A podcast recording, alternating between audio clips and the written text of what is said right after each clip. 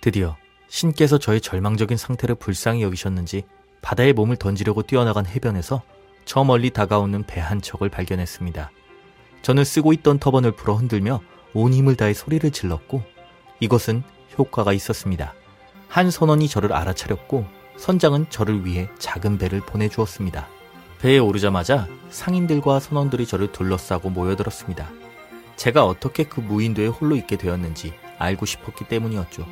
제가 겪었던 모든 일을 그들에게 이야기하니 그중 가장 나이가 많아 보이는 그룹이 매우 놀라는 얼굴로 말하길 그 섬에 사는 거인들은 식인종이며 사람을 날 것과 구운 것을 가리지 않고 먹는다는 말을 여러 번 들었다는 것입니다.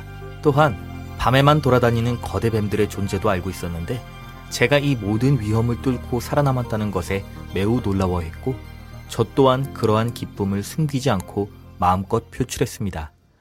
고생한 저를 위로하고자 관대한 선장은 제게 가장 좋은 양식을 대접해 주었고 누더기가 되어버린 옷을 보고는 자신의 옷 한 벌을 제게 주었습니다.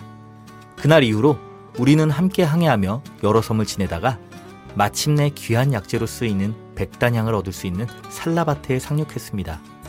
배는 항구에 닻을 내렸고 상인들은 거래를 위해 상품을 배에서 내리기 시작했습니다. 그러던 도중 선장이 제게 와서 말했습니다. 형제요. 여기 이 물건들은 과거 나의 배에서 잠시 함께 했었던 어떤 상인의 것이었는데 그는 불의의 사고로 인해 목숨을 잃고 말았습니다.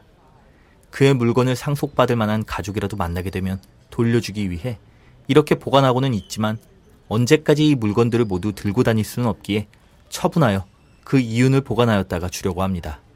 그래서 부탁이 있는데 그대도 상인이라 하니 이것들을 대신 팔아줄 수 있겠습니까? 물론 그로 인한 이윤 중에서 합당한 대가를 그대의 몫으로 떼어주겠습니다. 이미 이번 항해에 투자한 모든 상품을 잃어버리고 선장이 준 옷 한 벌이 전부인 제 입장에서는 매우 좋은 제안이었습니다. 그래서 선장에게 이러한 기회를 준 것에 대해 감사의 말을 전했습니다. 배의 서기는 보관된 모든 짐에 대해 소유한 상인이 누구인지 정리하고 있었는데 제가 선장으로부터 대신 팔아주기로 약속한 물건들에 대해서는 누구의 이름이 들어가야 하는지 몰랐기 때문에 선장에게 가서 물어봤습니다. 그러자 선장이 대답했습니다. 신드바드라고 하십시오. 예상치 못하게 튀어나온 제 이름에 저는 놀란 감정을 숨길 수가 없었습니다. 그리고 다시 차분히 선장을 주의 깊게 살펴본 저는 또 한 번 놀랐습니다. 두 번째 항해 때 잠시 잠든 저를 버려두고 떠난 그 선장이었던 것입니다.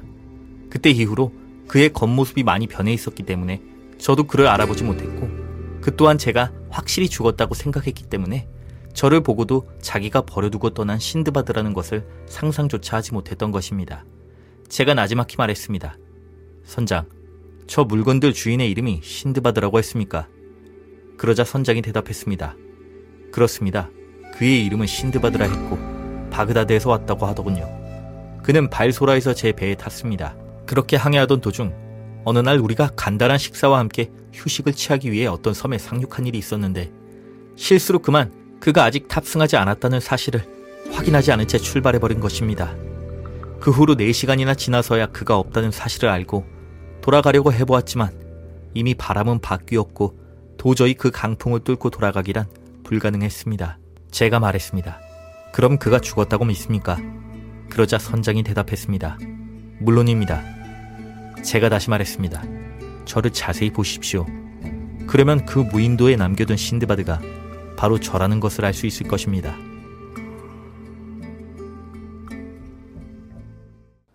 선장은 한참 동안 제 얼굴을 주의 깊게 살펴본 끝에 이윽고 제가 신드바드라는 것을 알아보았습니다.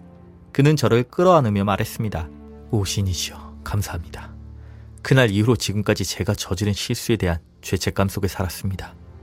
그러나 신께서 모든 것을 바로잡아 주셨군요. 당신의 상품들은 제가 늘 조심스럽게 보관해 왔습니다.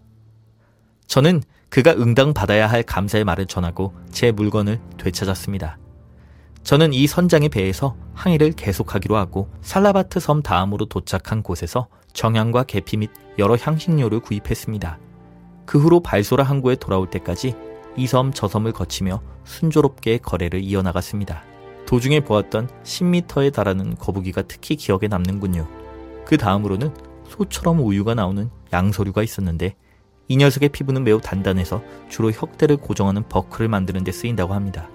그 중에는 낙타와 생김새가 매우 비슷한 종류도 있었습니다. 아주 긴 항해 끝에 드디어 발소라에 도착했고 그곳에서 바그다드로 돌아와 보니 재산이 어느 정도인지조차 가늠할 수 없을 정도로 불어나 있었습니다. 신께 감사하며 가난한 사람들에게 지난번 항해에서보다 더 많은 것을 나누어 주었습니다. 이렇게 신드바드는 세 번째 항해에 대한 이야기를 마쳤습니다. 그는 또다시 힌드바드에게 백시킨을 건네며 다음날 저녁 식사에 참여하여 네 번째 항해에 대해 들어보길 권했습니다. 그리고 다음날 힌드바드가 신드바드의 연회장에 돌아왔을 때 신드바드는 그의 다음 모험에 대한 이야기를 시작했습니다.